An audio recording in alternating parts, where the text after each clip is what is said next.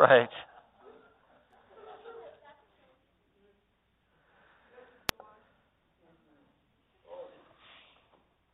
Well, I do want to say it again, and I really mean it, that I'm really glad to be here and very thankful that the Holy Spirit and your leaders decided to invite me, and I do hope to come back uh, many times and bring my wife. You know, I go to events like this because she just can't go with me to everything. There's grandkids to take care of. She's got her own job. But I find myself when I'm here going, Becky should be here. Becky should be here. Becky should be. Here. I'm getting all this, and Becky's not getting this. Okay, so We'll work on this next year. Okay. Amen. I already gave the dates. Yep, I already have the dates. So put some pressure on heaven. Yeah, start praying. And pray for me next week when I'm not with you because on Sunday I'm going to go home on fr- tomorrow night, be home all day Saturday. Sunday morning I'm preaching in another church in my town. But then I'm going up along the coast of Northern California to a Christian camp to minister to, I don't know how many, could be 30, could be 70, could be 80 pastors and Christian leaders for a four day healing retreat. I didn't arrange it, someone else did, and he's been to our seminars and he wants me to lead these Christian leaders. And they're Southern Baptists, most of them. Yeah, so Someone even said, You mean the Southern Baptists let you come and teach them? And you're not a Southern Baptist? Yeah, I don't know. It's another one of those miracle things. But I'll tell you, last year at Thanksgiving, I was at a retreat with 400 Chinese Christians from different churches. And that's a different group to speak to. And after a few of sessions, one of the ladies said to me, Who do you find the hardest to teach biblical forgiveness to? And I thought, That's a good question, and no one's ever asked me that, but I had an immediate answer, and my answer in my head was so quick that I laughed. Because I said, Oh, that's easy. She said, Really? Who are the most difficult? Because she's thinking, you know, atheists, you know, uh, people in the world, drug addict. No, they're easy. Prisoners, they're easy. Um, I said, hardest people, evangelical Christians. She goes, You're kidding. I said, No, no.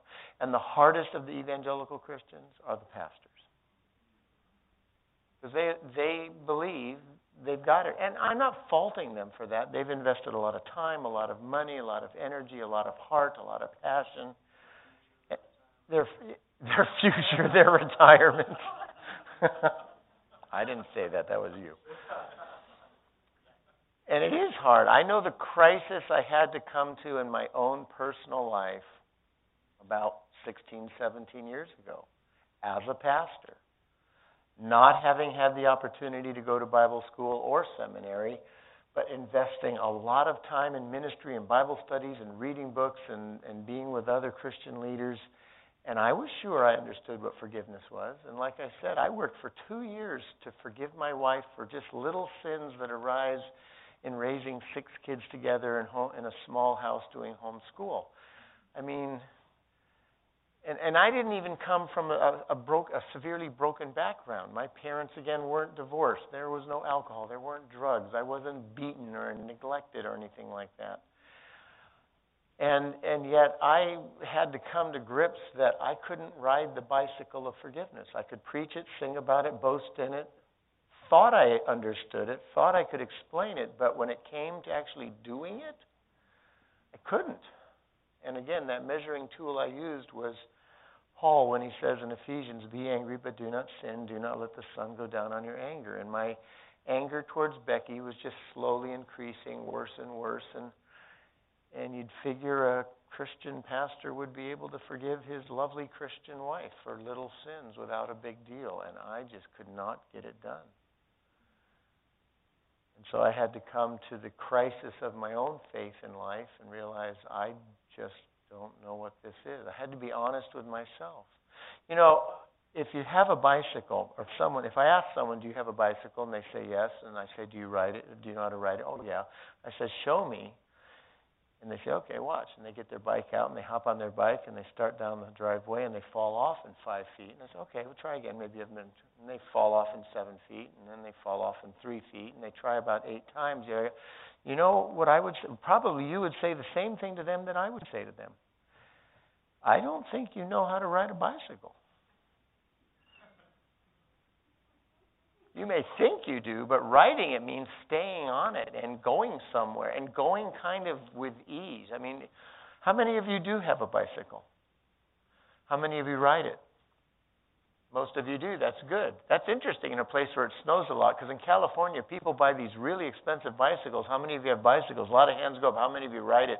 About 80% of the hands go down. Not that they can't write it, they just have it and don't use it which actually is a lot like all of us Christians. We have this incredibly expensive bicycle called forgiveness, and we save it for emergencies, hoping never to be in an emergency. So we never really get out and ride it. And bicycles, I don't know if you you realize this. If you don't ride your bicycle and you have one, you've got to store it somewhere and every time you go out to the garage, you realize it's just taking up space. And you wonder when you're going to get rid of it because you don't really need it. Other people might need it. Well, again, I want to say to you by the word of the Lord that we all need to develop a lifestyle of forgiveness. Why? Because we've all sinned and we've all been sinned against. Two nights ago, I tried to emphasize this thing that God calls sin actually damages the human soul and destroys loving relationships. It even does more than that, but those are the two things that we want to focus on. Damages the functionality of the human soul. You can't think clearly, you don't make good choices, you can't feel the way we're supposed to feel. Our personalities are corrupted and twisted and broken, and we get stuck in compulsive behaviors. We get tempted by things that we succumb to. We have chronic depression or chronic anger or both. And we just get stuck and trapped. And, and we sing more songs and read more Bible verses and go to church more and maybe go on missions trips and tithe. And yet none of those things change a whole lot because we really haven't come to grips with another, the second simple biblical truth, and that is it's practicing forgiveness that allows God to heal us. So last night I talked about what forgiveness is, the two sides of sin, that every sin has a penalty. It's a crime against God, and the penalty is physical execution by God. One penalty for any and every sin. On the penalty side of sin, every sin is identical. On the consequence side of sin, the other side of sin, there are different kinds of sins at different levels that have different kinds of consequences. Bigger sins have bigger consequences, smaller sins have smaller consequences. God says He forgives sins, and what He means is He forgives the penalty and He can forgive the consequences. But He forgives the penalty how and where? At the cross of Jesus Christ. Because Jesus Christ has already paid the penalty for us, God says, I've already forgiven you. And because Jesus Christ has died for every other person and every other sin, that's why Jesus would say, if you have anything against anyone, forgive them because it's already paid for. Not even by choice, just come to the discovery that I've already paid for it. God, my Father, has already forgiven them. Now catch up to where we are and enjoy it. But he also says that I, God says, I can only forgive consequences if and when the guilty person what? Repents. Which is why even the gospel of Jesus Christ, you know, when Jesus was talking to the disciples uh, after the resurrection who didn't recognize him and was unfolding the scriptures, he said, and for this reason, uh, because of the resurrection in particular, the uh, good news of the forgiveness of sins through repentance will be preached in, in his name, in the name of Jesus Christ. The gospel of repentance. If you repent, God can heal you. If you don't repent, not that God doesn't want to heal you, He can't. You've put yourself in a position where you just left yourself in prison. My wife even likes to picture that prison door this way that the consequences of sin put us in a prison. Because of the cross of Jesus Christ, the door is wide open. But most of us are so content and so used to our prison cell and have decorated it so nicely with our coping mechanisms, we stay in the prison cell. and the door's wide open. And then we wonder why God doesn't do more and why we aren't experiencing more life and more healthier. We're living in a prison cell. But such a nice prison cell. Look at the nice pictures I put up, and I've got drapes, and, and I've been here a long time. And it's comfortable, and I don't know what it's like out there in the world where there's real life and real freedom, because real life and real freedom is pretty powerful and intense.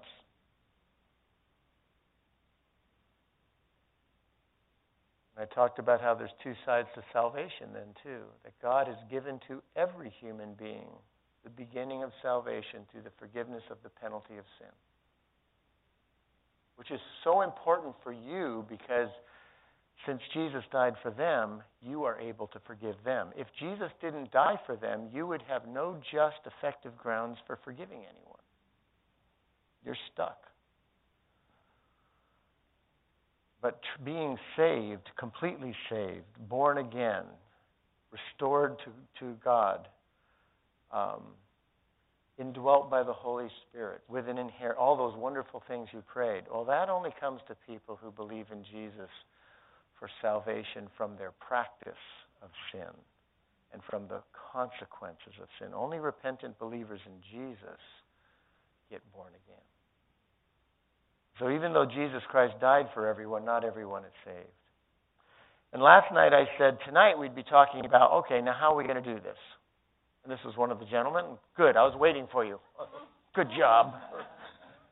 the how to, how where the rubber meets the road. What does it look like to take these truths we've been talking about and put them into everyday living? If if there are two sides of sin and two sides of forgiveness,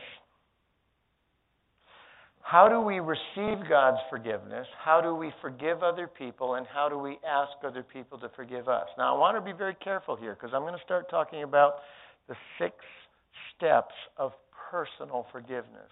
And Brandon, maybe you could pass out these now because everyone's going to need this brochure. I want, I want to guard you against thinking this way. Sometimes when people hear me talk about the six steps of, of personal forgiveness, they kind of feel like it's a to do list. Well, if I just do these six steps and kind of check them off, walk, walk through it, it will happen. You know, the forgiveness thing will happen and it can sound to them then that it's very forgiveness is very mechanical. If I just know this technique, matter of fact, some people say, "Why didn't you just tell us the steps at the beginning?" I say to them because the steps are meaningless and powerless if you don't know the truth behind them. It's the truth that sets you free. And it's not just truth, again, information in your head. It's this personal, intimate interaction that you're having with the truth, and the truth is God Himself. So practicing forgiveness might look a little mechanical as I explain it, but it's really an experience that you have with God. Every step of these six steps is an experience that you do with God. And so be a little careful because you, your very coping mechanism again might try to walk you through these six steps and go, see, it doesn't work. Well, it's not the steps, it's your experience with God.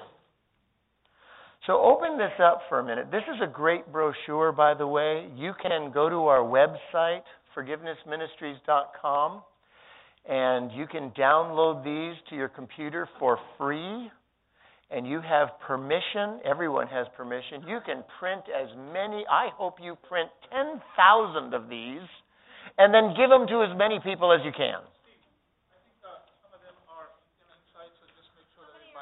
How many are empty? Because I got to talk to Staples tomorrow. You know, Satan's really sneaky. Is it just one? Well, that's. Yeah, there should be two sides. And we have plenty for everyone, so. Who has a blank one or doesn't have one? Everyone good? Okay, we're good. This two page brochure actually is the skeleton of everything I teach and write and everything in the book. So it's your cliff notes. So it's a nice reminder for yourself of the things you've heard. Someone said to me, I, I want to know this. I want to know this. Oh, well, this is what you want to know. That's where it starts. And it's also probably the best little tool to share with someone else that might be wanting to learn about forgiveness. Well, let's talk about what's in here. You can preach sermons from this, you can do Sunday school classes from this if you know the truth behind it. But if you open it up to the inside, every sin has two sides a penalty and negative consequences. And then you'll see the definitions for the two sides of forgiveness.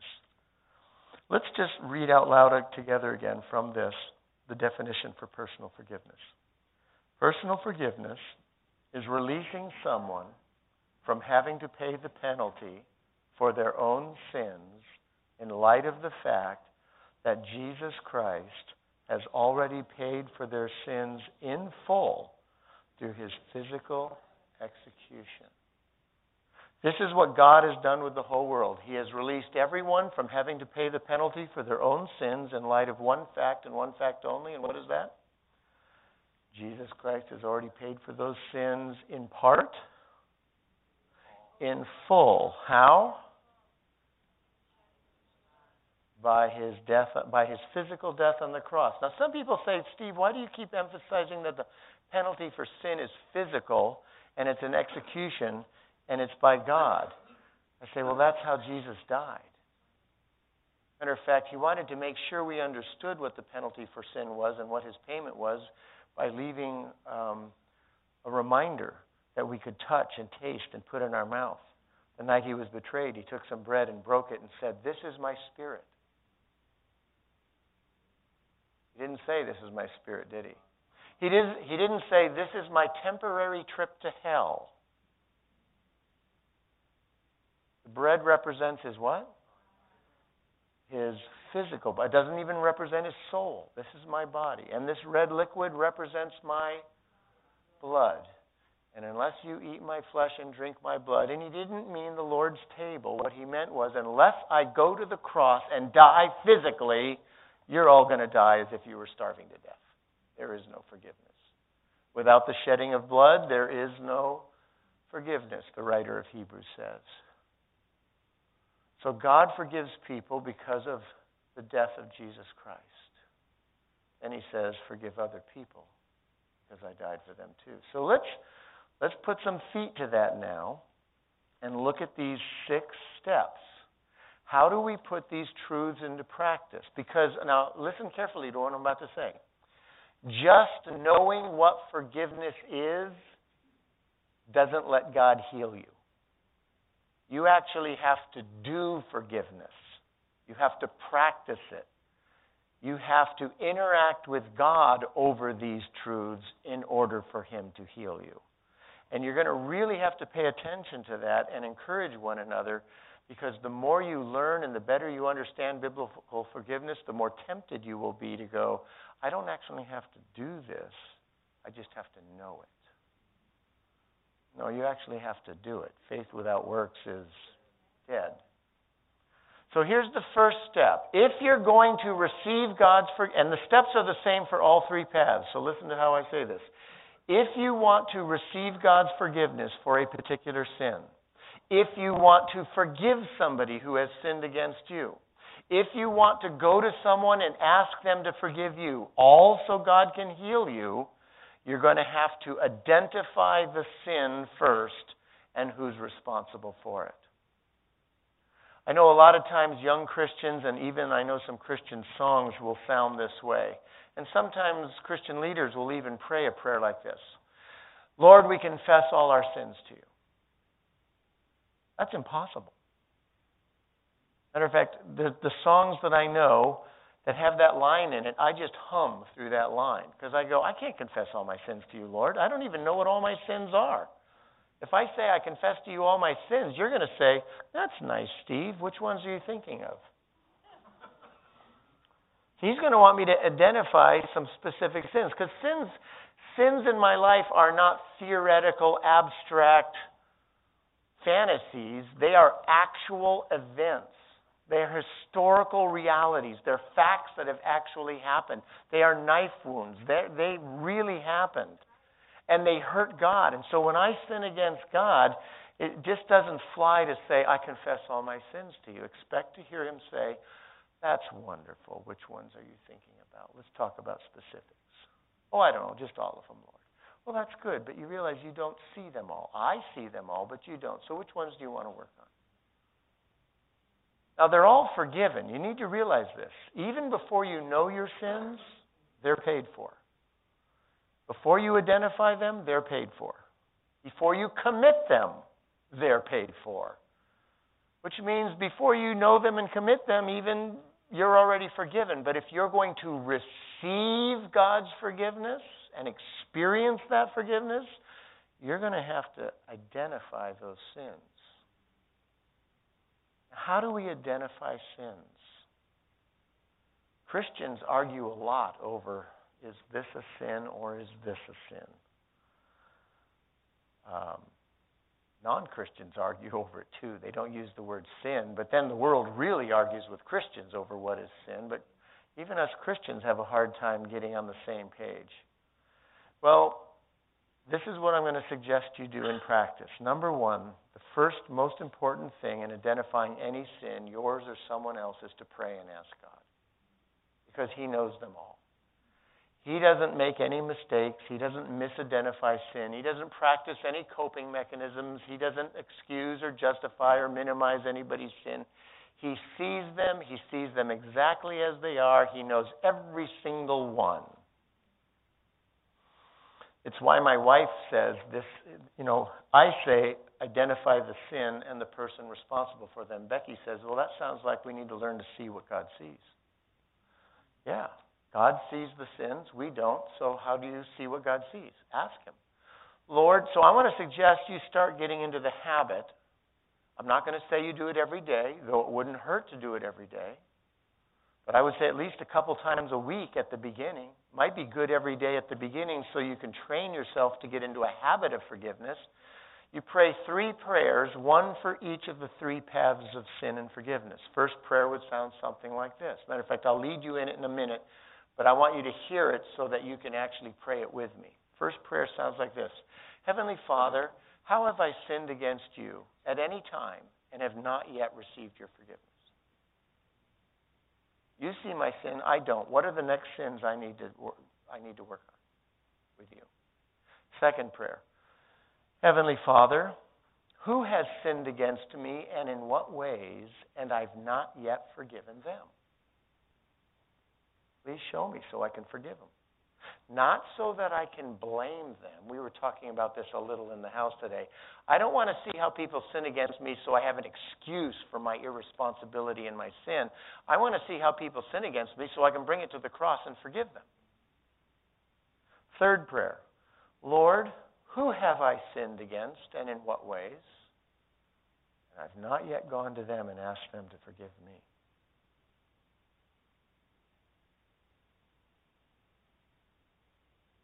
Think God might want to answer those three prayers? Brace yourself. He knows. Now, don't get overwhelmed because He's not going to overwhelm you. And you don't have to find all your sins. Matter of fact, if you saw all your sins and all the sins that were committed against you, you'd probably have a heart attack. So He's just going to take you the next step or to the next level or to the next most important sins for you to deal with. But if you're honest, if you're sincere with yourself and with God, and say, I want to know what my sins are against you, so I can confess them, stop and repent and receive your forgiveness. I want to know what other people have done to me so I can forgive them, and I want to know how I've sinned against others so I can ask them to forgive me. Oh, my God is just going to love answering that because that's you're on the path to healing and to reconciliation. This is a tremendously powerful thing. David prayed a prayer like this. Can you think of any psalm where he said anything like this? Search me, O God, know my heart. See if there be any hurtful way in me. Lead me in the everlasting way. Lord, I can't. You know, the heart is deceitfully wicked. Who can understand it? You know, you look for your own sins, your coping mechanism's going to rise up and go, You're not guilty of any sins. It's that other guy's fault. Holy Spirit's going to be saying, Well, he sinned against you, but this part was your fault. You've got to identify the sin and who's responsible for it. So we pray. Of course, secondly, God has given us commands in His Bible. Don't pray and ask God if when you murdered someone, if that was a sin, and expect Him to answer in some miraculous way. He will just be silent and say, Yeah, didn't you read the book? I already answered that one. Is it a sin to sleep with my girlfriend and have sex with her before we're married? Why are you even asking? It's already answered. Commands are in the Bible to be very specific and give us a quick head start on this is sin and this is love, and the two are opposites. However, if God were to write a command for every way human beings could sin, how thick would the Bible have to be? Or really, how many volumes would the Bible have to contain? Because the variety of ways that human beings can sin are just innumerable. That's the word. It's innumerable. And so God can't and didn't try to label or give a command for every sin. So he moved from commands to principles. Principles cover more territory, but they're a little more vague. Principle, can you name can you think of a principle in the Bible that guides us into love and away from sin? You know the couple. How about love your neighbor as yourself? That's a principle. Now you might say it's a command. Yeah, but what does it look like to love your neighbor as yourself? It's a principle that you have to investigate and discern. Matter of fact, it has loopholes to it. Even in the Bible, in the scripture, there was a lawyer who came to Jesus when Jesus said that to him and said, Okay, well, that's good, but just who is my neighbor? Who are we talking about here, Lord? Certainly, we're not talking about Samaritans, Romans, Arabs. So principles will cover more ground. Love your neighbor as yourself. Do unto others as you would have them do unto you. Those are principles. But they have loopholes that people get around. I have found by far the simplest, fastest, easiest way to identify a sin that even works for non Christians. You go, non Christians? Yeah, I know, they're not even looking for sin, but it's hard to get around this one is to simply ask this question. If you're looking at someone's behavior, your behavior or someone else's, or words or attitude, simply ask this question Would Jesus have done that? Would Jesus have done that? It's kind of like the what would Jesus do to kind of help you know what to do next. Now we're just using it backwards. Would Jesus have done that? And any time you find yourself or another human being not doing what Jesus would have done, guess what you're looking at? You're looking at a sin. Well, you need to repent, but first we need to identify it as a sin. Because Jesus always loves and never sins. So he is the the epitome, the example, the standard of this is what being a loving human being looks like. This is what it looks like to love God with all your heart, soul, strength, and mind, and what it looks like to love your neighbor as yourself.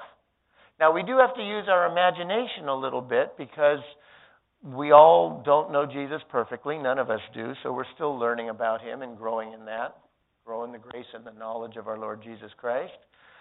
Um, but we also only know him and think about him as a man, not a woman. What would Jesus look like as a woman? No, a lot of us don't think that way. Bruce Jenner, no.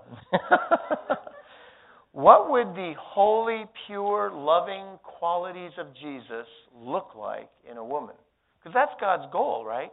He's transforming us all into the image of Jesus Christ. So when he's done with all of us men, we're going to look like we're going to have the character of Jesus Christ. We'll still be individuals with our own personality, but we will be as good as Jesus is good, as honest as Jesus is honest, as kind as he is kind, as faithful, as generous, as loyal, as just. All of the internal qualities of Jesus, every one of us men will have. Guess what? Every one of you women are going to have it too.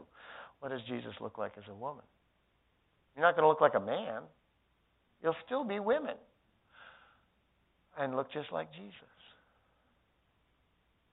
So, how you have to use your anointed, God given imagination is to Put Jesus in your shoes when you're looking for your sins, and put Jesus in other people's shoes when you're looking for their sins. So let's take an example of this. If Jesus had been your earthly father, the man you grew up with, would Jesus have treated you and spoke to you any differently than your dad did? What do you think? Yeah, I see some eyes going real wide. Yeah, because you may have had a very good father. I had a very good father. But there's no human being who even comes close to being like Jesus all the time. So every one of our dads have sinned against us. So when you start to compare Jesus and imagine what would Jesus look like as a dad in the 20th century, not the 21st century because we're all we were kids in the 20th century, and if he parented us, how would Jesus have talked to me differently than my dad would have or felt about me? What would Jesus how would and every time you find your dad acting differently than Jesus, what are you looking at? One of your dad's sins. Now, here's some imagination, takes a little bit more. If Jesus had been your mother, a woman with all the perfect qualities of Jesus, if she had been your biological mom, brought you into the world, nursed you, took care of you, taught you, protected you, would Jesus as a mom, your mom, have treated you any differently than your mom did? Sorry, I know some of your kids are right here, and they're going to have to say no, they they didn't. we won't look. you know, every time I preach this, I go, "Oh man, this is true for me too," because I am not as good a father as Jesus is. How have I not acted like Jesus towards my children if Jesus were my kid's parent? Oh, I got to go ask my kids for some forgiveness. Now, there are a lot of people who say, Steve, you got to be crazy. You can't use Jesus as the standard for our behavior. I say, why not? Because nobody is that good. And I go, bingo. Isn't that the nature of the problem? Nobody is doing exactly what we're supposed to be doing. We're all sinners. That's what it means. We're all sinners.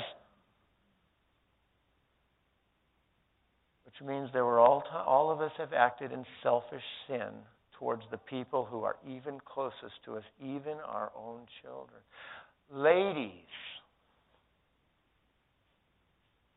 what would Jesus look like as your husband? I know you really love your husbands. I know you do. I've heard you, I've watched it. It's wonderful to see. But I'm sorry, he is not yet like Jesus. And I should get a big amen on that, because if my wife were here, she'd be giving a big amen. Right? Sure. I'm not putting words in your mouth, am I? No, you're not married to a person as good as Jesus yet. Well, how is your husband's behavior towards you? How is his how are his attitudes towards you?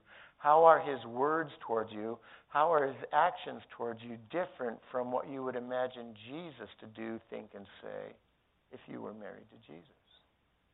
Every time your husband doesn't treat you and think about you like Jesus does, now you're looking at one of your husband's sins. Gentlemen, brothers, what would Jesus look like as your wife? You ladies thought you would get off the hook there. What if you ladies, what if your wife was perfectly conformed to the image of Jesus and never sinned? How does your wife treat you and think about you and act towards you differently than Jesus would? Now you're looking at your wife's sins. Of course, you need to do that for yourself too. If Jesus were my wife's husband, in my place, in my shoes, how would Jesus treat Becky differently than I treat her? He'd probably call her more often than I do. He'd probably say, I love you more often than I do. He would have been a lot more empathetic the beginning of our marriage. Matter of fact, he would have been. I wasn't empathetic at all. And I start comparing myself to Jesus, I find all kinds of sins. Ladies, men, you need to hear this. Ladies, sometimes you're going to look for sin in individuals. Now I'm going to show you how you have to look for sin in groups, too. Ladies, what if every man on this planet acted just like Jesus? Would your world be different?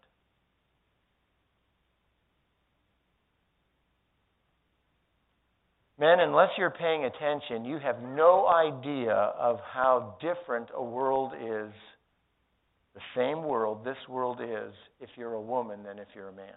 I remember one time I was out late at night on a Saturday night preparing for a sermon. Becky was, we lived in a mobile home park in a bad part of town at the time, and and but I'm six three, two hundred pounds. I can walk around at night. I don't worry about getting raped. Never been mugged. I mean that can happen, but I don't worry. I, it doesn't cross my mind. Beautiful summer night, warm, 11:30 at night, and I'm thinking, this is so beautiful. I got to go home, watch the kids, let Becky come out here and walk the streets at night. And it, for the first time in my, and I don't mean as a prostitute, I mean just to walk where I was in our mobile, just in our mobile home park. And that was the first time God pointed out to me, Did you hear what you just said? Because immediately my feeling was, Oh, I can't let Becky do that. Why not? Well, she's a woman. She lives in a different world than I do. She can be raped. She's only five two. She can't defend herself like I could. She's bait. I'm bear spray. Right? Men, our sisters in Christ, our mothers, our biological sisters, our daughters are growing up in a different world than we are. They grew up in a world where any man could at any time do things to them that they would not think of doing to you. More than that, we can get jobs and promotions they can't get. We can get paid more money that they can get. This world of sin is a male dominated world because of sin. And the women are doing their best to get through it. But, ladies, what if every man in this world thought and acted like Jesus? Would there be any pornography in the world? No. Would you fear rape? No. Would you fear being taken advantage of by men? No. See, even if you've never been sexually abused, I'm talking to men and women, even if you've never been sexually abused, well, actually, I'm talking especially to the women, but even if you've never been sexually abused, each of you women have to learn to forgive us men in general as a group. Because all of us men in general sin against you by not thinking about and treating women the way Jesus would. And I'm as much guilty of it as every other man on the planet. Let me say that again. One of the acts of forgiveness you need to do is put all of us men before the cross of Jesus Christ and say, Jesus had to die because of how men think of and treat women in this world. And those knife wounds have damaged you, and God wants to heal you. Now, I can also say this, guys, wouldn't it be great if all the women in the world acted like Jesus and didn't flaunt their bodies around in front of us, running around in underwear on TV commercials and at football games, tempting us all the time? Come on, ladies, give us a break. So, us men need to forgive women in general for the way they can use their sexual attractiveness to manipulate maneuver. When I'm in African American churches, did you grow up in the United States? Okay. Well, you know, there are um, black people who come from other countries who do not have the history of African Americans in the United States, who don't feel, but since you grew up here, you know, similar to being a woman in this world, what it means to be a black person in a white America. Amen? And even though we have never owned you as a slave, or any black person as a slave, you sometimes have to face the same sins in general, from white people in general, that women do from men. You're treated as a second class citizen. You're belittled. You're put down. You're held down. You're laughed at. You're made fun at, all because of the color of your skin. I've got, I can't tell you how many African American churches I've done this ministry in or talked to African American pastors, and I've, I've asked, oh, maybe, oh, I don't know, 40, 50 African American pastors this question Have you ever heard have you ever believed, have you ever preached this? God the Father executed Jesus because of how white America treats black Americans. And they go, like you do. What did you just say? I have to write that down. What did you just say? I said, God the Father executed Jesus because of how white Americans think about and treat black Americans. They no, no one has said to me, oh, yeah, we teach that here. You know, we are never going to solve the race problem in this country until this country practices forgiveness on both sides. Whites confessing their sins and asking for forgiveness, and blacks forgiving us whether we repent or not. Until then, all it's going to be is anger and fighting.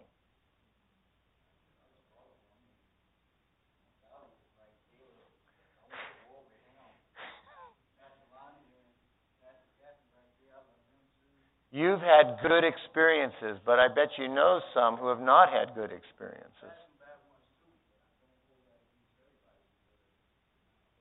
Good. Good thinking. But oftentimes, whole groups get labeled for all Republicans are bad, all Democrats are bad, all Arabs are bad, all Muslims are, should be killed. Uh, you were sharing that with me.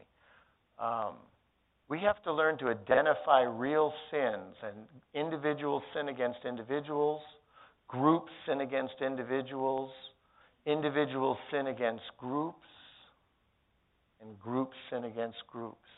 There's a lot of sin out there that we're ignoring. And again, I don't want you to get overwhelmed. I want to remind you again the Holy Spirit, if you pray, will just lead you to the next most important sins that you need to deal with. But I do want to remi- uh, uh, give you a heads up. Ladies, you need to forgive us men. Men, you need to forgive the women. So that's where it starts identifying sin and the person or persons responsible for it. And I would also highly recommend that you don't go any further until you're convinced it actually is a sin. Because the blood of Jesus should not be used indiscriminately and too hastily just to say, "Oh, I forgive you." Matter of fact, I don't even make forgiveness jo- jokes because to me, forgiveness forgiveness is about the cross of Jesus Christ, which means making a forgiveness joke is like using the Lord's name in vain. Only it's not His name; it's using the Lord's blood in vain as a joke. And I'm going, I'm not going to go there. That's too valuable to treat indiscriminately. And I'm not going to say I forgive someone until I'm first 100% sure that I need to forgive them because what they did is a real sin and not possibly maybe my sin against them because I'm expecting them to live according to my rules and my agenda and serve me, and they're not cooperating, and so I'm angry at them because they're not following my way. That's not their sin. That's because they could be doing what Jesus wants them to do, but they're not doing what Steve Deal wants them to do. And that makes Steve Deal upset. Anger, by the way, will always lead you to someone's sin. Anger will always lead you to someone's sin. It's just not always the person you're angry at sin. Usually, it should be when someone sins against you, they hurt you, you'll feel angry, and your anger will help say, hey, there's something's happened. You need to practice forgiveness. Better identify the sin. But if you're angry at someone, you better ask this question first Is it a log in my own eye or a, uh, something in their eye? Lord, am I sinning against them? Am I angry at them because they're not living according to my agenda? Or am I angry at them because they've legitimately sinned against me because they broke your law of love? Amen? Now, we can ask questions at the end of each of these steps, too. So, before I go to the second step, any thoughts, any questions?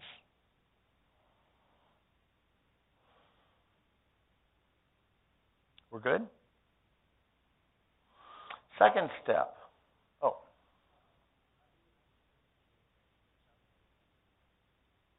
How do you ask for forgiveness? The third path, uh, you know, how do you ask someone to forgive you if they've already passed away? Um, I'll go ahead and answer that here. We're a little ahead of it. If you have sinned against someone who has died, uh, there's a couple options, and you'll have to pray and ask God what would be the most effective. Now, right away the Spirit's reminding me first and foremost, you need to confess that sin to God and receive His forgiveness. If you try and go to ask someone to forgive you before you receive God's forgiveness, you're going to try to get the person you sinned against to give you something only God can give you. Which I'm glad you said that also, the question, because it means that these three paths of forgiveness, these are the order in which you need to practice them. First and foremost, always confess your sins to God and receive His forgiveness. Second, identify the other person's sins and forgive them without even talking to them. It's you and God. Third, now you go to them and ask them to forgive you. Now, if you've already forgiven, confessed your sin, and received God's forgiveness, the reason why you're going to ask them to forgive you is not so you can get them to forgive you so you get something. It's so you help them to forgive you so God can heal them. But if the person's dead, obviously that's not an option anymore. But still, it's good practice, I believe, to talk to God and say, You know, Lord, I've confessed this sin to you, I've received your forgiveness. But I can't go to, and I have forgiven this person for what they've done to me.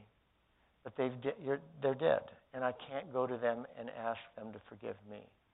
But you know my heart, that if they were alive, I would do this.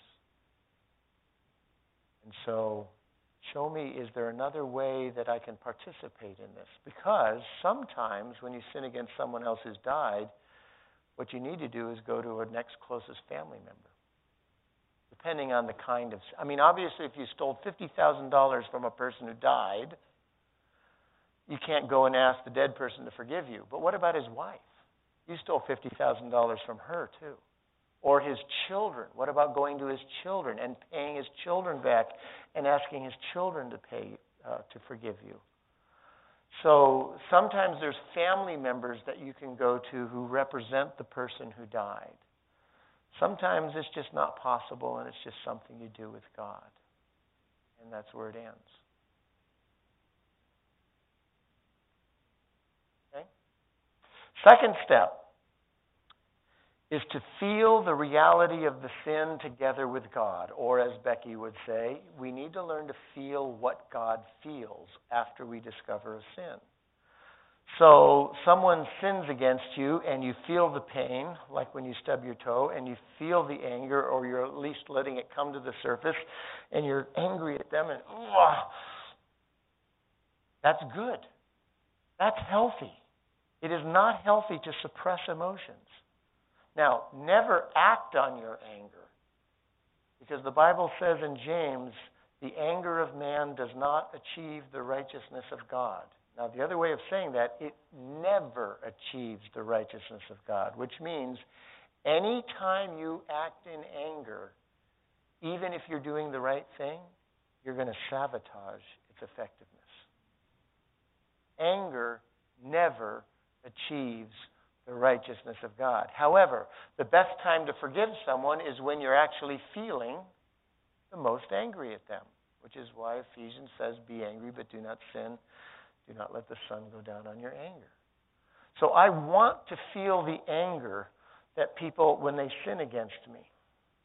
And I need to be aware that when I sin against God and others, he is angry, and really we should say was angry, because all his anger has been spent and propitiated at the cross of Jesus Christ. But again, God has done something 2,000 years ago that we are learning about and catching up to. So we got to kind of process it.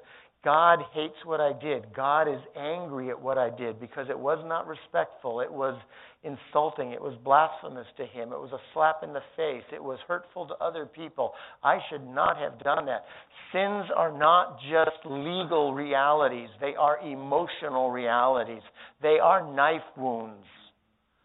Hurt us and they make us angry. They make us feel guilty and they make us feel shame. And so we need to go to God and talk to God about the emotions that need to be attached to this sin we've identified. So if it's my sin against God, I would go to God and say something like this When I did this, or all the times I've done this, Lord, how did that make you feel?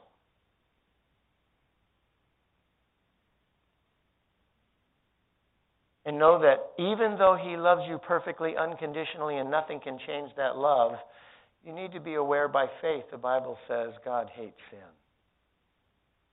And he is angry at it. That his justice is not emotionally neutral. That there is white hot, matter of fact, the Bible uses the term wrath of God that he would pour out on sin. Loves you, but has to bring about justice. Doesn't push you away, says, Come close, don't be afraid. Matter of fact, you need to hear this too. Most people don't realize this. God is the safest place in the world to bring your sin. He's the, which is opposite how we naturally think, because we think if I have failed God, just like if I fail you, if I fail you, you're going to be angry at me and hurt me. So I'm going to stay away from you. But if I fail God, oh man, he's even more righteous and more holy, then he's going to hurt me. No, he's not going to hurt you. Why? Now be careful. He does love you. It's the price has been paid. Because God's love has to be in harmony with God's justice. Love does not supersede justice. It is in harmony with justice. See, the most famous verse in the Bible is what? John 3:16 For God so loved the world. Notice what it says and what it does not say. For God so loved the world that he forgave everybody. Doesn't say that. It says for God so loved the world that he did something. He gave his son in order to make forgiveness possible. And if Jesus didn't die, God's love couldn't save us from God's justice. That make sense? It's interesting. The liberal theologians all through history, which side of God's character do they focus on? Love or justice? Love, to the point that liberal theologians will say, because God is love, nobody's going to hell, everybody's going to heaven. And then there's the extreme, I'm not even sure they're always Christians, but they'll call themselves Christians, who preach hellfire and damnation, that God's going to send you to hell with a smile on his face. That's not true either. See, God's love and justice go hand in hand. God's love and justice meet at the cross of Jesus Christ in agreement, and God's love satisfies God's justice through the body of Christ. But there's an emotional reality to all that. We need to feel God's hatred of sin. Be very careful. Some of you who are used to condemning yourselves and your coping mechanism is to excuse other people's sin and minimize other people's sin and blame yourself for other people's sin. You're going to identify someone's sin and go, well, you know, God wants me to love them. It wouldn't be right to be angry at them. I need to be self and, and I, I probably deserved it anyway. And it wasn't that big of a deal. Matter of fact, sometimes when I've confessed my sins to a person and it's a small sin, they'll say, Steve, what are you talking about? That's okay. That's no big deal. And I go, wait a second. Jesus had to die for this, which means it really is a big deal. It may not be as big a deal as some other sins you're thinking of, but if Jesus had to die for it, I'm not going to say it's okay or it's not a big deal. This is a big deal if Jesus had to die for it. And so I need to feel the reality of my sins, how they affect God. I need to talk to Him about it. I really need to talk to God about when other people sin against me. Lord, when this person was doing this to me, how did it make you feel? I think I said the first night that for about 1900 years now, the early church, because they believed in some Greek um, philosophy, believed that God was incapable of emotion. And God's emotions have been pretty much shut out of theology for 1900 years and are just now starting to impact Christian life and theology. Hallelujah. Thank you, Lord, that we're living in this time then. God has a heart. God feels like a loving parent. Now, all of you who are parents, you see one of your children getting hurt, what do you feel? You feel their pain. And who do you get angry at? Whoever's hurting them. And you don't think that's abnormal. You think that's healthy. You know what? You're absolutely right. It is healthy. And you're not better than God, which means when God watches any of his human children getting hurt by another human, what does he feel? Pain. And then what does he feel? Anger. And you need to know that by faith. You need to take this sin you've identified that someone's committed against you and talk to your father about that. And you need to look up at him. And when it's hurting so bad you're crying, sometimes in counseling, I'm talking to a person who's describing how they've been sexually abused by their dad for eight years when they were a little girl. Now they're 40 years old, and all this hell is broken loose in their life, and they've been in bondage, and they've been in pain, and they're crying. And, and I, I cry with them.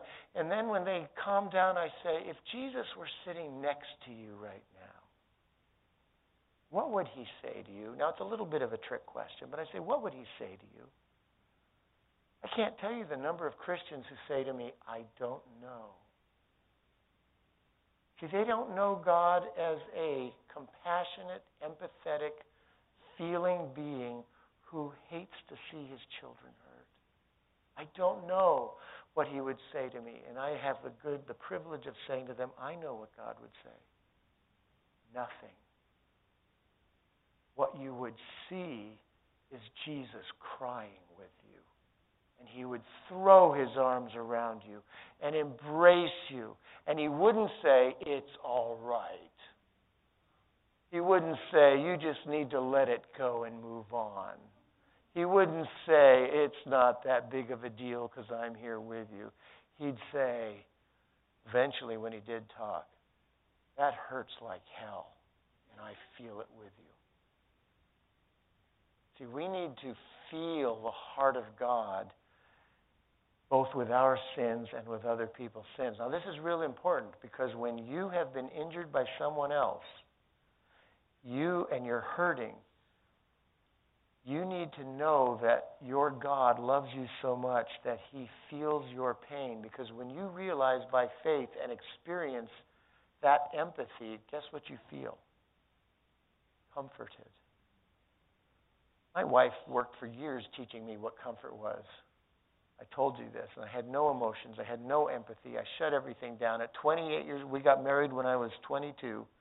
At 28 years old, my church finished the call of accepting me into being full time pastor. And you know what my wife said to me?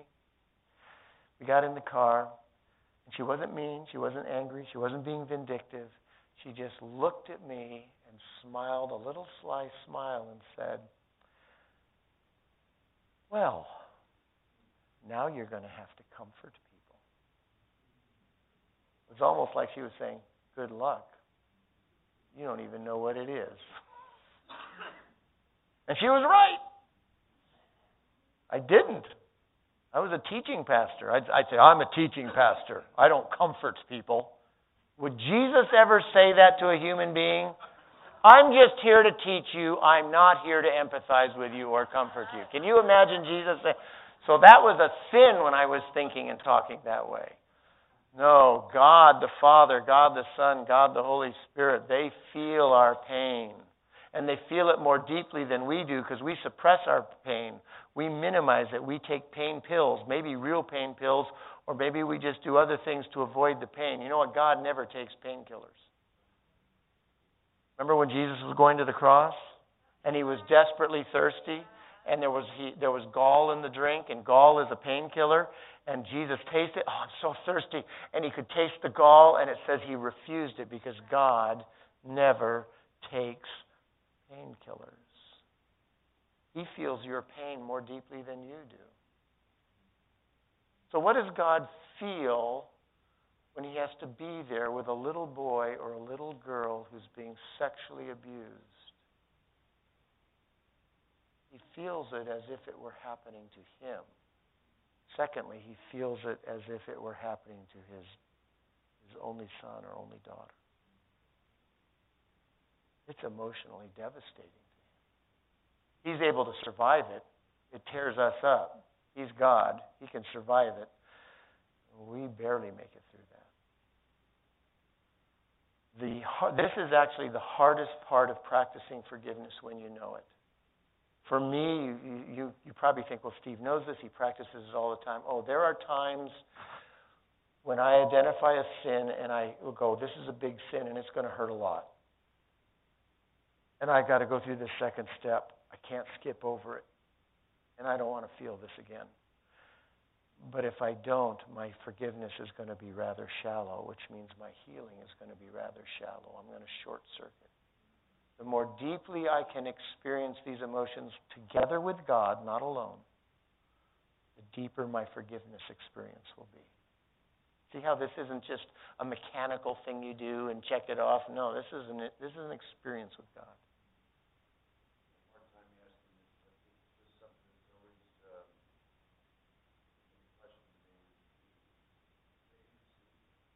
Could who intercede?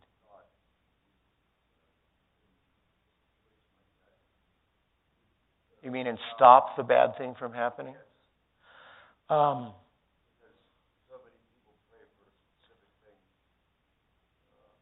Yeah. Uh, I think some of the worst stories I've heard is one of a father who was praying the Lord's or saying the Lord's Prayer. He wasn't praying as he raped his little daughters. Imagine how that person thinks and feels about the Christian church and about God and about the Bible. Not only that, but that little girl was praying, Lord, save me. She grows up thinking this Lord God, why didn't you save me? And she doesn't say it that way. It's, why the hell didn't you save me? I don't want to have anything to do with you. So your question is very legitimate, and we Christians need to have a good answer, and I rarely hear good answers to this question. I think there is a good answer, but we need to understand this about the answer.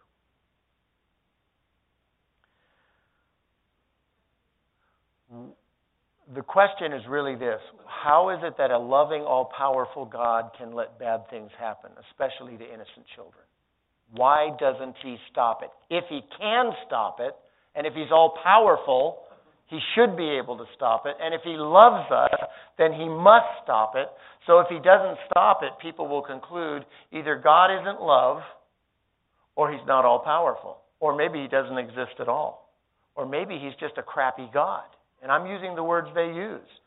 I don't want to have anything to do with that God, if that's how. You remember the big earthquake and tidal wave in Southeast Asia on December 26th. When was that? 2006 or something? 200,000 people killed in the matter of hours. And I remember listening to these interviews TV interviewers were interviewing religious leaders, Christian leaders, Muslim leaders, Buddhist leaders, and the same question was asked over and over again for days How can God let this happen? How can God let this happen? Why didn't He stop it? First of all, you need to realize this no answer, no matter how true or right it is, is going to make you go like this. Oh well, then that feels okay. It's okay that 200,000 people die. It's okay that a little girl or a little boy gets raped by anyone. It's okay. It's never okay. It's not okay. It's the consequence of sin. Even earthquakes are the consequence. The Bible teaches the weather we have is a consequence of human behavior. No scientist has been able to figure it out yet, but the Bible clearly teaches re- one of the reasons why we can't predict weather, it's connected to human behavior. Amen? A little while ago, we were having a drought in California. Some friends and I were kind of joking about this, and someone said, well, maybe to solve the drought, we need to get Californians to do an Indian rain dance. We all laughed. We were joking. And I joking, half jokingly said, well, maybe we should tell Californians to repent. one of my friends said, I think it'd be easier to get them to do the rain dance. Yeah. See, Californians don't think the drought has anything to do with Californian behavior. You guys aren't paying attention to reality. So no answer is going to make you feel, oh, then it's okay. Secondly, that question often comes out of, and I'm not saying this is true for you, but the question also comes out of the wrong belief that this all powerful, all loving God is watching these terrible things happening and feels nothing. That he's emotionally divorced from all this pain. Well, I just tried to teach you that's not true. He's not He is so connected. He is so intimately connected to human pain. It's as if it's happening to him. It's as if he's being raped. It's as if he's being uh, dying. And if we want to magnify that even more, again, we as parents know which is worse, you being raped or your child being raped. It's your child being raped. And every human being is a child of God. So imagine how hard it would be to love someone and to technically have the power to stop their pain and what's being done to them, and for some reason not be able to do it. Your hands are tied. But you can't turn your back on it and ignore it. You can't take a pain pill. You have to not just watch passively, you have to feel it intimately with that person. See, people don't know our God is a suffering God. The sins of the world are making it. By the way, when he closes the doors to the lake of fire, he will have locked himself in there with them. say, well, Steve, what are you saying? Where in the Bible does it say God stops, his unconditional love for people ever stops? By the way, where does it say that God stopped loving Satan or the fallen angels? God is love. When does he stop loving? Never. So when a third of the angels choose to rebel against God, when who knows how many billions of humanity choose to rebel against God and don't want to repent and don't want to have anything to do with God and don't want to believe in Jesus, and God has to say on the judgment day, if this is your choice, I hate your choice, but I'm going to have to let you do it. Goodbye. And the sheep will go over here to paradise with Jesus, and the goats will go over here to the lake of fire. Why do you think God stops thinking about them? Stops loving them? Stops feeling their pain? That's what I mean by he just locked himself in there with them. He will always be feeling their pain. Now, why would God create a world where that's even possible? He is suffering more than any and every human being put together. It's for the sake of love. Because real love has to be a choice. And it does suffer all things. Real love, though, has to be a choice. Even Disney knows this. When, uh, when the genie came out of Aladdin's lamp, and the genie said to Aladdin, I can grant you any three wishes. And Aladdin said, Really? Any three wishes? The genie said, Well, there's three things I can't do. I can't kill anyone, I can't raise anyone from the dead, and I can't make anyone fall in love with you. Why did they put that in there? Because even the secular world knows if you force someone to love you, it isn't real. You cannot force someone to love you. If love is going to be real, it has to be an unmanipulated choice. So God made human beings in his own image with the capacity to love, to have the choice to love. He put Adam and Eve in a garden. They had the capacity to choose to love, but the tree had to be in the garden so there would be an actual choice to love themselves or God.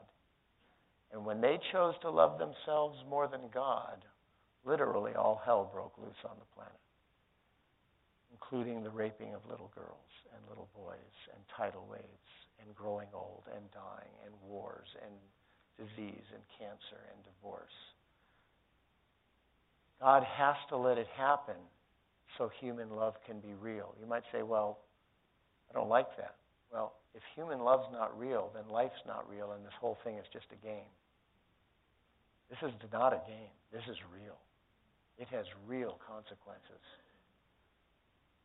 And God is suffering more than anyone else. So, this second step, I'm glad I did share that. I don't normally share all that. Thank you for your question. I hope that's helpful to you. You need to know your God loves you. You need to know your God hates sin and he feels the pain you cause him and others and he feels the pain that other people call you cause you when they sin against you. And man is he angry at the people who sin against you. And see when you're you asked last night about well i don't want to forgive those people because how did you say it? Do you remember? Pardon? You want to hurt them. You know who wants to hurt them more than you do? You might want to hurt them. God wants to take them out and crucify them. You go, whoa, wait, wait, wait. I don't. I'm not going that far. I don't, I don't need to crucify them. God would say, you might not need to crucify them, but for me to balance the eternal books, the universal books, I have to take them out and execute them. And that brings us actually to the third step of, of personal forgiveness, and that is to condemn what God condemns.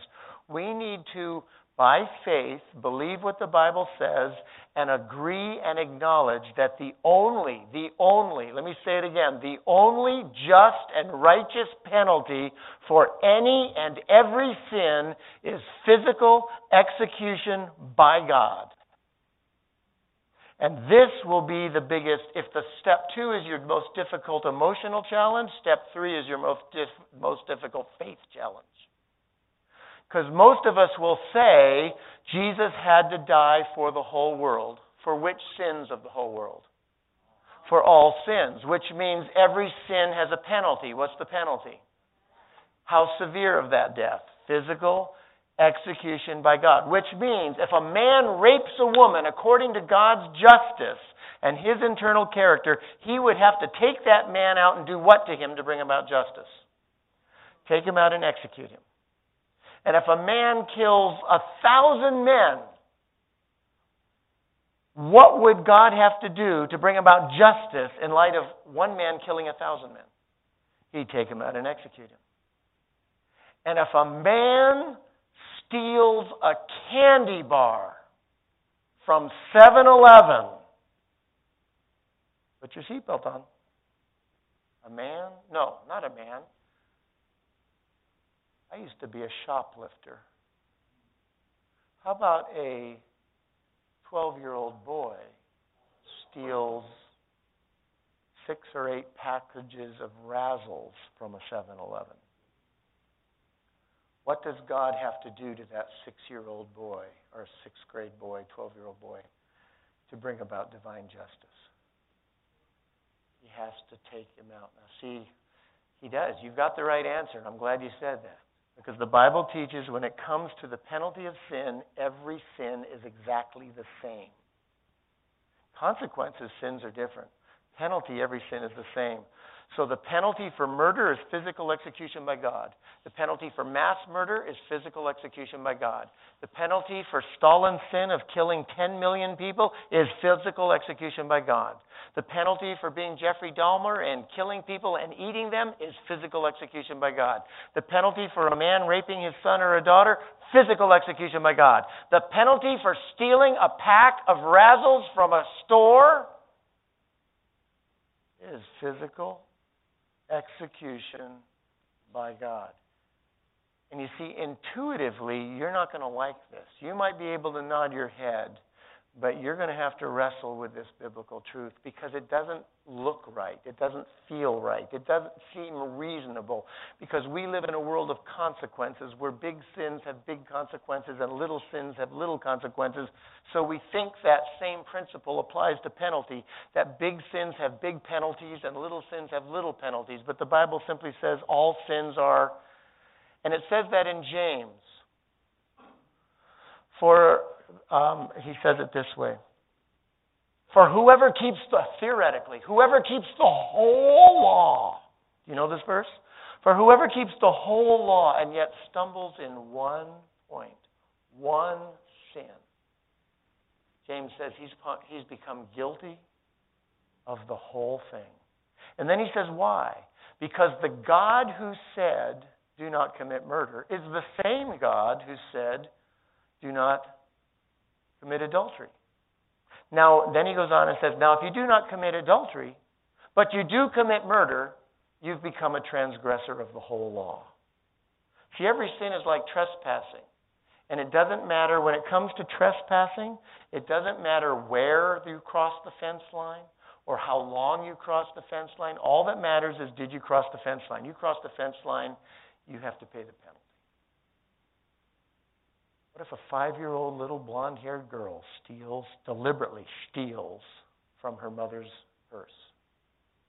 Is that a sin? Well, would Jesus do that as a five year old little girl? No. What would God, who loves that five year old little girl, have to do to her to bring about divine justice if we take Jesus out of the picture? He'd have to take her out and execute her to bring about justice. See, and God cannot act unjustly. How often do you need to steal to be a thief? Very good, I agree with you. You're right. How often do you need to kill someone to be a murderer? Once. How often do you need to lie to be a liar? How often do you need to act unjustly to become unjust? So when God goes to great lengths to teach in the Old Testament in particular, I am just and righteous and holy, how many times has God ever acted unjustly? Never. Can he ever act unjustly? See, some people we talked last night won't practice forgiveness because it doesn't sound just. I go, no, forgiveness has everything to do with justice. Because the God who forgives cannot act unjustly. Justice happens at the cross of Jesus Christ. That's why God can forgive. Somebody has died. Is God going to execute the five year old little girl? No. Now we're at step four. Is he going to execute the pedophile? No. Is he going to execute Joseph Stalin? He's already dead, but let's take that. No. Well, yes, you're right, but see, you're in step three. You're in step three. When you say that, you're saying that, and that's good. See, you need to get to step three. Before you can believe Jesus died and paid for your sins or someone else's sins, you first have to believe the guilty person should die. God should take that person out and execute them. Because if you don't believe God should take you out and execute you, then when you say Jesus died for that sin, you're just saying the words, but you really don't believe it because Jesus really didn't die for a sin you didn't have to die for. And if you look at someone else and say, Oh, I forgive you because Jesus died for that, you know, you were gossiping about me and I forgive you for gossiping. But then someone challenges you and say, well, if Jesus didn't die for that, what would God have to do to that person because he gossiped or she gossiped about you? Take him out and execute him. You go, oh, no, no, no. It's just gossiping. Gossiping is not that bad. Then you're forgetting who the sin is committed against. The same God who said, You shall not commit adultery, said, You shall not gossip. And he didn't say, You shall not steal anything over $20. It's just no stealing, no lying. So we identify the sin, we feel the sin, we condemn the sin.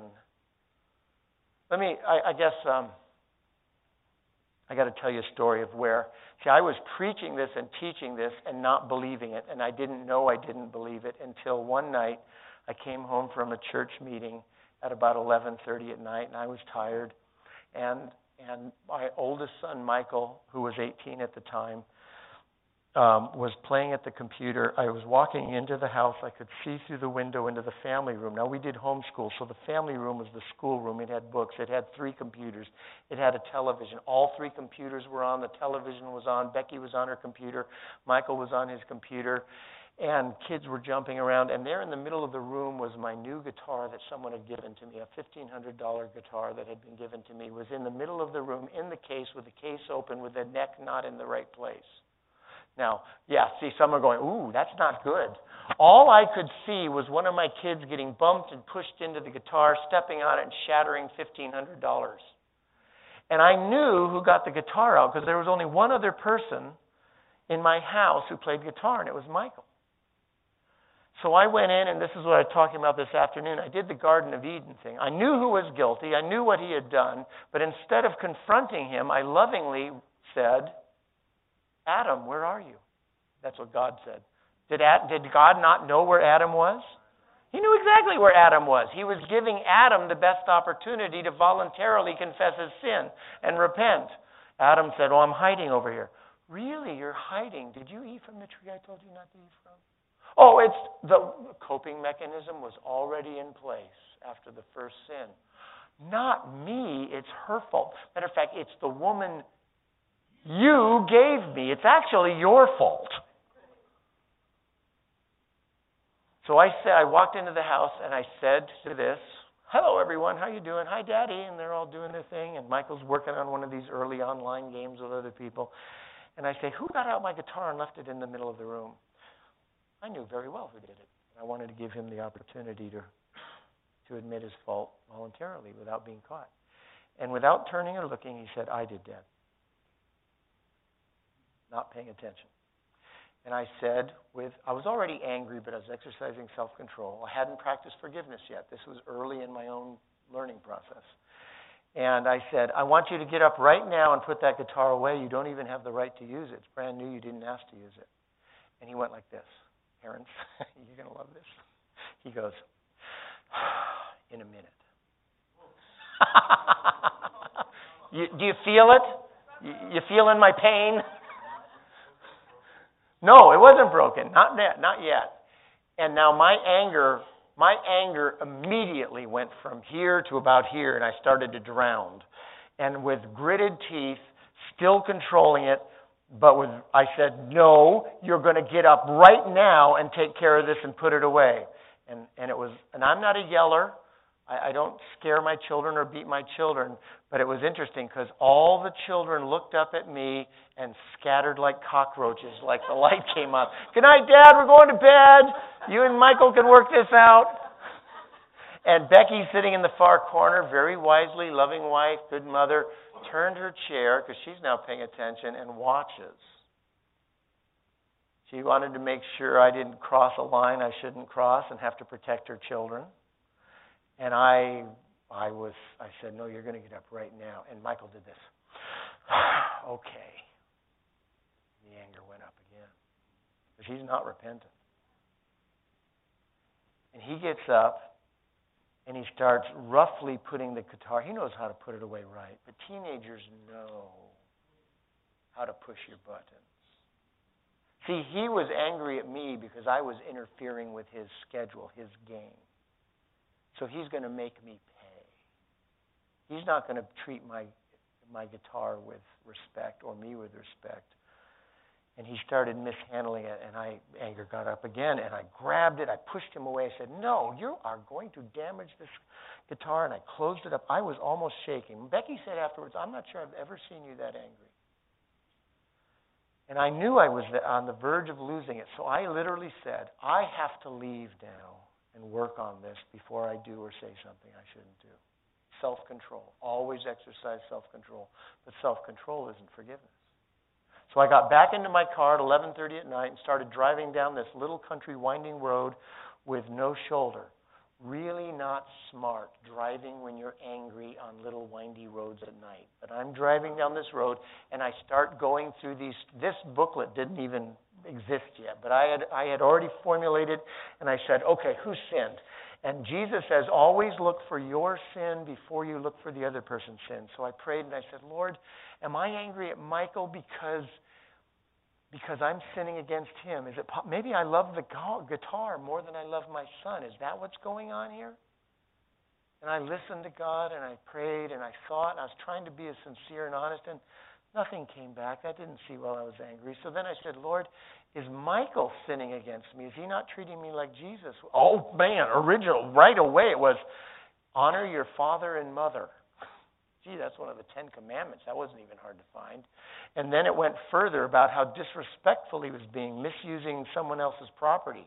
Not just my property, but someone else's property. Being disrespectful at the computer, those big sighs.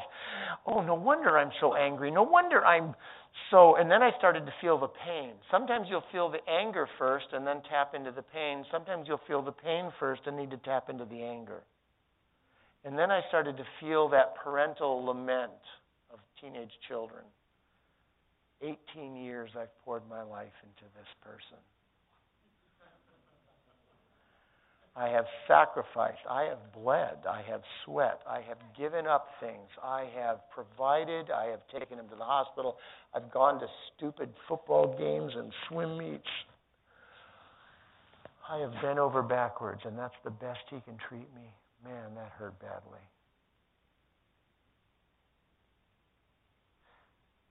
And I thought about how I made God feel and how this made God feel. That God, who loves me, said, Your son should not be treating you this way. That's why I gave that command, to protect you from that. So then I went to, to step three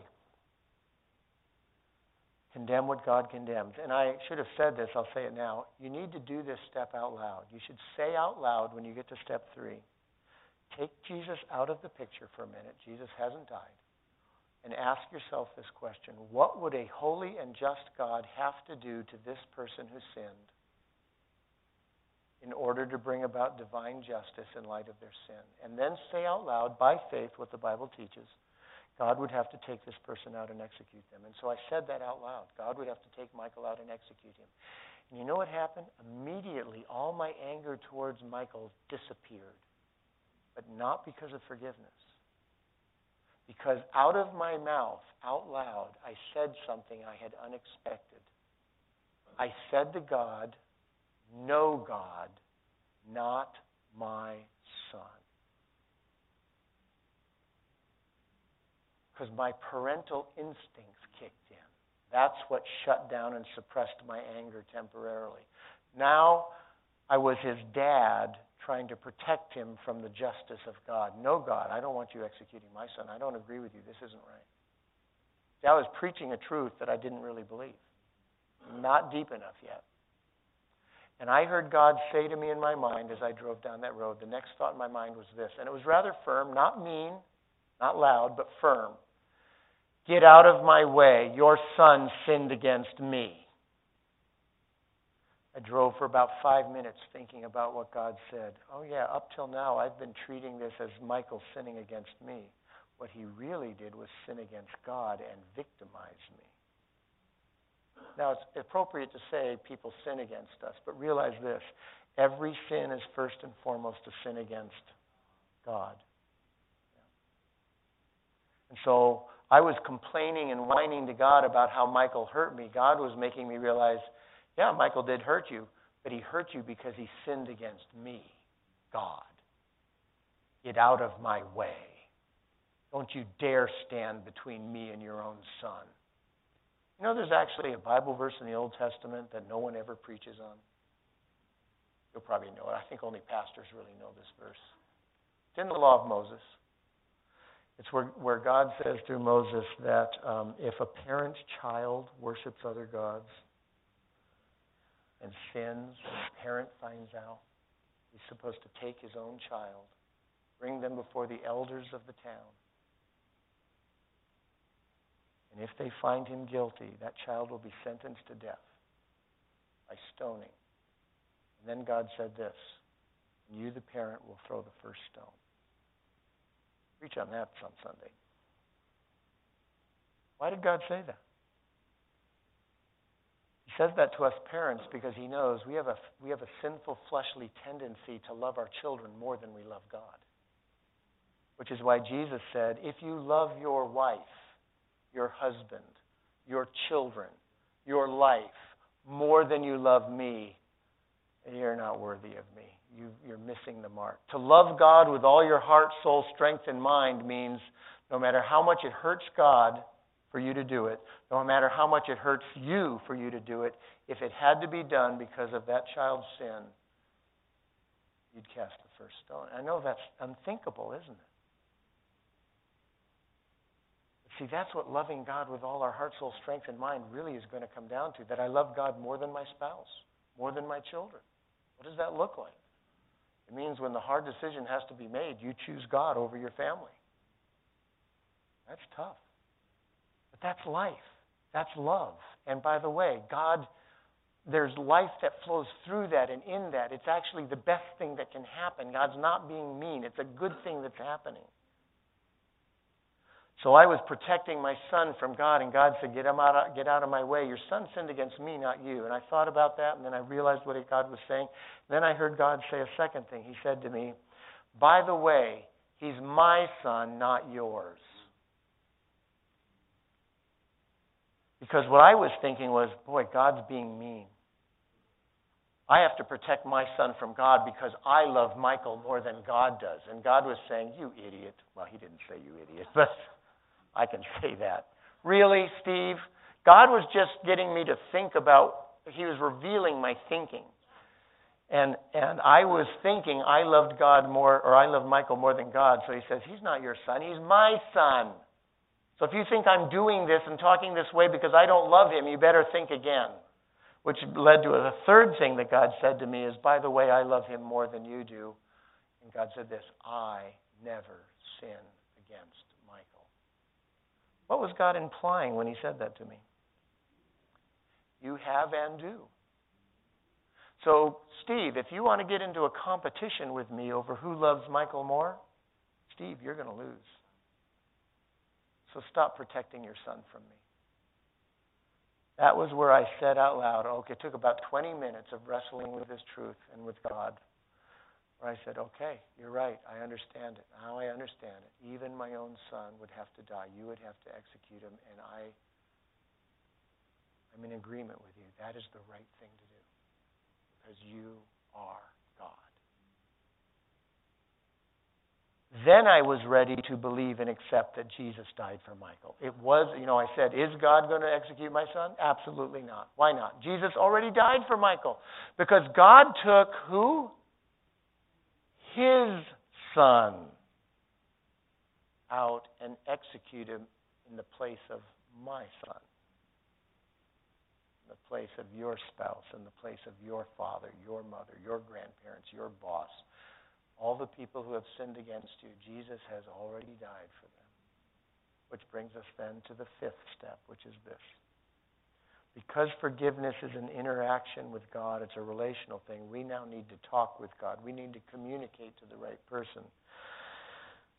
So, when you're receiving God's forgiveness, you need to pray at this point and confess your sin to God. And it, the prayer is basically going through the first four steps. You say, Lord, thank you for showing me how I sinned against you. This is wrong. I make no excuses for it. No, I'm not minimizing it. This is ugly. This is wicked. It hurt you. I should not have done it. This is bad. I'm guilty. And I know this has hurt you badly. Number three, and I'm believing by faith, according to your word, that if it weren't for Jesus, you would have to take me out and execute me for this. Step four, and, but I'm also believing by faith that you're not going to execute me or punish me because you already executed Jesus in my place. Thank you, thank you, thank you, thank you, Jesus, for dying for me. Thank you, Heavenly Father, for executing your Son in my place. Thank you, God, for forgiving my sins. Thank you. And the last part of the prayer would be now, Lord, please show me how to live without ever doing that again. As I repent, I don't want to keep. You hear what's missing in that prayer? Something almost every Christian prays, probably every Christian prays. Did you hear me ask God to forgive me? There was no asking in that prayer. Here's my sin. I hate that sin. I hate how it makes you feel and me feel and others feel. I agree with you that you should take me out and execute me. But I also understand Jesus, you already took Jesus out and executed him in my place. Thank you for forgiving me. Thank you, Jesus, for dying for this. You know, we are all taught to ask God to forgive us. And because I focused on forgiveness years ago, I went through the whole Bible to find every verse, and I assumed I would find 20, 30, or 40 such verses which tell us to ask God to forgive us. You know how many I found? None. There are no verses in the Bible that tell us to ask God to forgive us, yet we're all doing it. Now, people say, well, is it wrong to ask God to forgive you? Not really. It's not wrong, but why would you ask for something that you believe you've already been given? If you really believe you've been, it's been given to you, instead of asking, what would you naturally say? If someone gives you a million dollars, what are you going to say? You're going to say thank you. You don't say, oh, a million dollars. Can I have a million dollars? Oh, wait, you've already given me a million dollars. Can I have another million dollars? See, the natural response to the discovery that Jesus has died for us and God has forgiven us all of our sins is not to ask God to forgive us. The natural response is, if you believe it, it's not just to say thank you, but to live a whole life of thank you. The Christian life is just a big thank you. Thank you, thank you, thank you, thank you. I don't deserve this. Thank you, thank you, thank you. This is so good. Thank you, thank you, thank you. Wow, this is life. Thank you, thank you, thank you.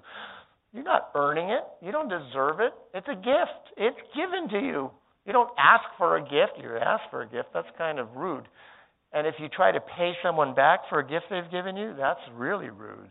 A lot of Christians are living their life, I have to pay back God what, for what he gave to me. No, don't pay back. Just say thank you and rejoice in it and use it. In the second path, yes, ma'am.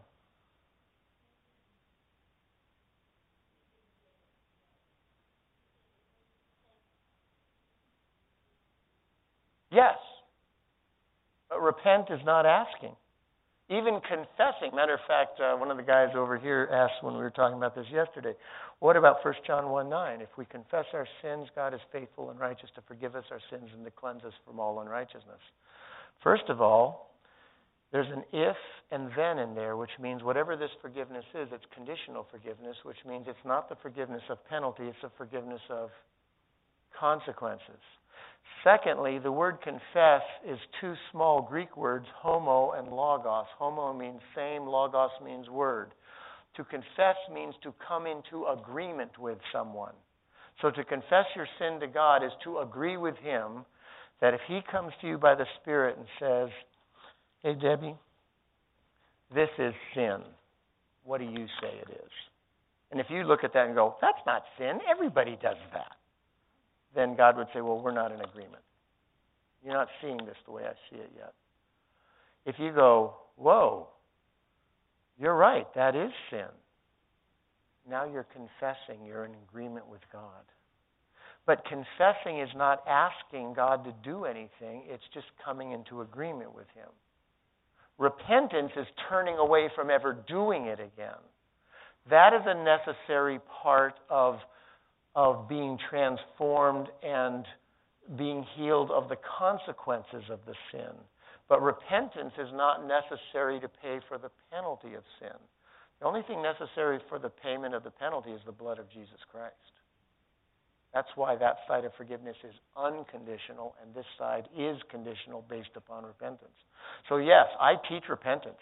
I insist upon repentance because God is insisting upon repentance for the forgiveness of consequences. Forgiveness of penalty? God's already done it all. It's a finished work. When I'm forgiving someone else, the prayer would sound something like this. Can I use you, Lonnie, as the bad guy? Just stay there. Heavenly Father, I thank you so much for showing me how Lonnie has sinned against me, how he stole that $10,000 from me, ripped me off, belittled me, publicly humiliated me. Thank you for showing me. And Lord, I know that when He did that, you felt that pain like I do, and you hate that. Lord, thank you feeling what I feel.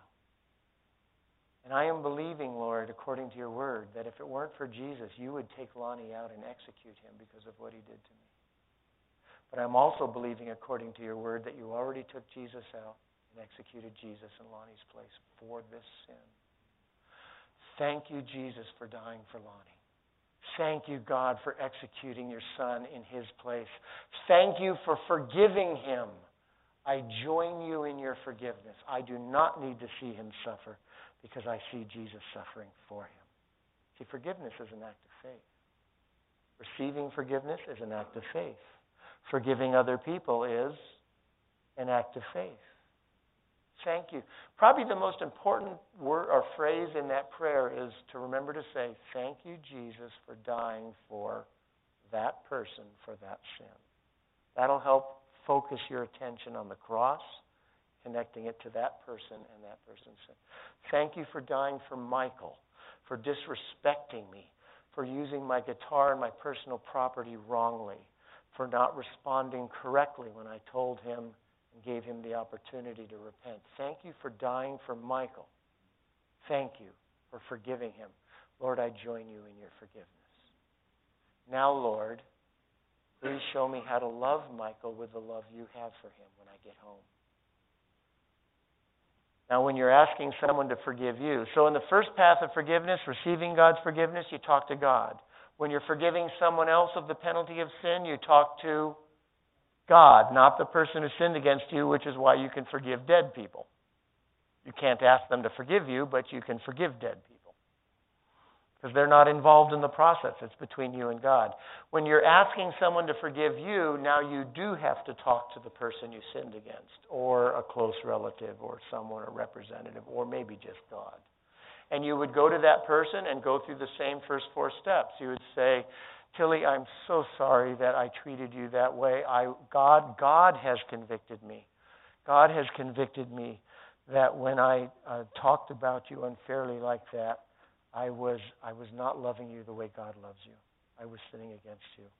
And I know that's hurt you deeply, and I don't even understand the magnitude of how bad that hurt you. And I know that God would have to take me out and execute me because of how I treated you. I also know Jesus died for me. Would you please forgive me because Jesus died for me so God can heal you? See, the focus of the request is on her so God can heal you. It's not on me. I need, oh, I really need you to forgive me because I feel so guilty and ashamed and I hate myself. I need, would you please, please, please? Yeah, you're getting uncomfortable when I do it.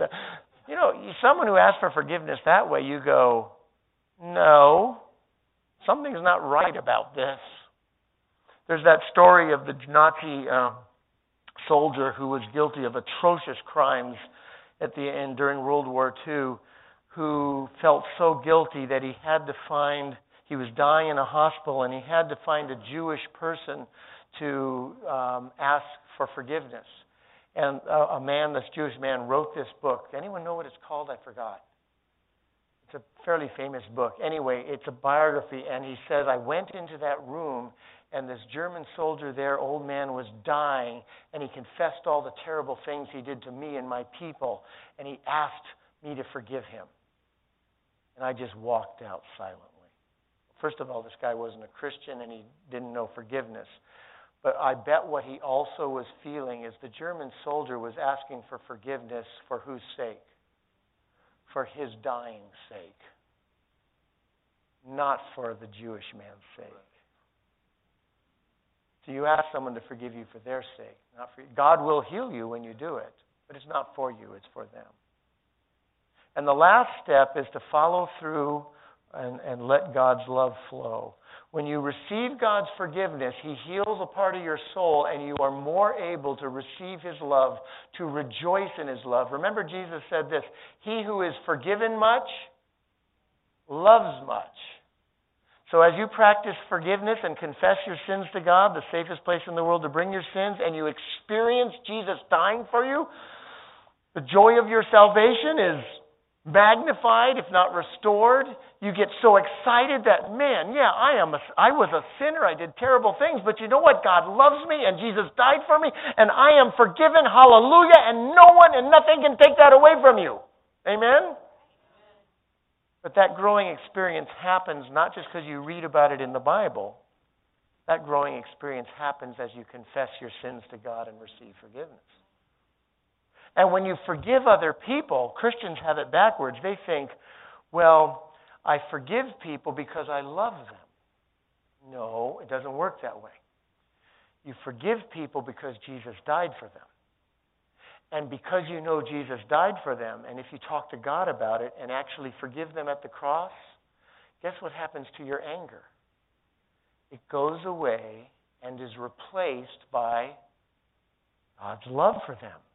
Lord, please show me how to love this person who sinned against me with the love, not my love. My love is nothing, Lord. Let me love them with your love. What does your love for them look like through me?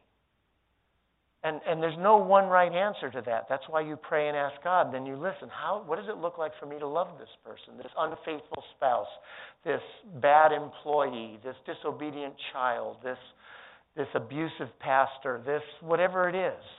What does it look like for me to love them with your love? I don't know. And then, because you, your anger is gone and you've forgiven them, you're this clean channel to let God's love flow through you so that you could love your enemies. And it might even mean you might hear God say, This time I want you to turn the other cheek. The next time it might be call the police. But you discover what real looks and you experience God's love flowing through you to other people through forgiveness. Does that make sense? So, those are the six steps of personal forgiveness. We're not going to talk about relational forgiveness. I knew we wouldn't have time for it. But it's pretty simple. You can look at those principles, and there's principles, not steps. They're just guidelines. You forgive someone at the cross first, so your anger is gone. You've confessed any of your sins to them. But now you look at this person and pray and say, How do I give them the best opportunity to repent? And you let their repentance guide what you do next. When I came home that night after Michael had sinned against me that way, really, really he had been sinning against me for months, and I was letting it slide as my coping mechanism. I didn't know what I'd find. I thought, and I thought about it as I drove home. I might be coming home tonight, find Michael on the computer, completely oblivious to what he's done, completely unrepentant. And I'm going to have to treat him as an unrepentant child and discipline him as a loving father. I can't let him just get away with this. That's not loving. Or maybe he'll be in bed asleep and I don't know what's happened. Maybe, you know, I've been out for an hour now. Maybe he's in bed asleep and I'll have to talk to him about it tomorrow. I really didn't expect what really happened. I got to the door, reached for the doorknob, and this is going to make me cry. And the door opened by itself because he saw me coming. Kind of like the prodigal son, only in reverse. The father had left the farm, and the son, the bad son, was still at home. So I'm coming home, and he was waiting for me to come home, looking down the road. He opened the door, and his uh, he's an 18 year old man, six feet tall, and his eyes were red because he had been crying. Before I could say anything, he said, Mom talked with me and explained to me what I did wrong and how badly I hurt you. Dad, I was wrong. I disrespected you. Now, he didn't know forgiveness well enough to even bring up the cross yet, but he said, Dad, and he started crying again. I'm so sorry. Would you please forgive me? You know what I had the privilege of saying to him? And this is how it should be in any Christian relationship. I said to him, Of course I do. I already have. And we hugged. That's personal forgiveness. Then I moved into relational forgiveness and said to him, Now you do understand. What you did was wrong. And I have to, as your father, because I love you, train you into doing what's right. So here's the rules. You cannot use this guitar anymore at all for two months. After that, you can only use the guitar if you ask me. Are you willing to abide by that? Now, if he were only pretending repentance, he'd probably say to me, You just said you forgave me. What are you putting rules on me now for? What, what's this? What are you doing, Dad? But he didn't say that. He, I said, Do you have any problem with this? And he said, No, I don't have any problem with this at all. I said, Thank you. So I enforced the consequences for the two months, and then he asked. And he demonstrated that he was truly repentant and that God had changed him. And our relationship was restored. I was healed in the car when I forgave him at the cross. The relationship got stored through relational forgiveness when he repented and proved it by living it out.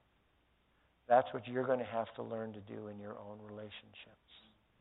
Forgiving someone does not give them permission to keep sinning against you. Forgiving someone does not mean what they did to you is okay. It's not okay. Jesus had to die for it.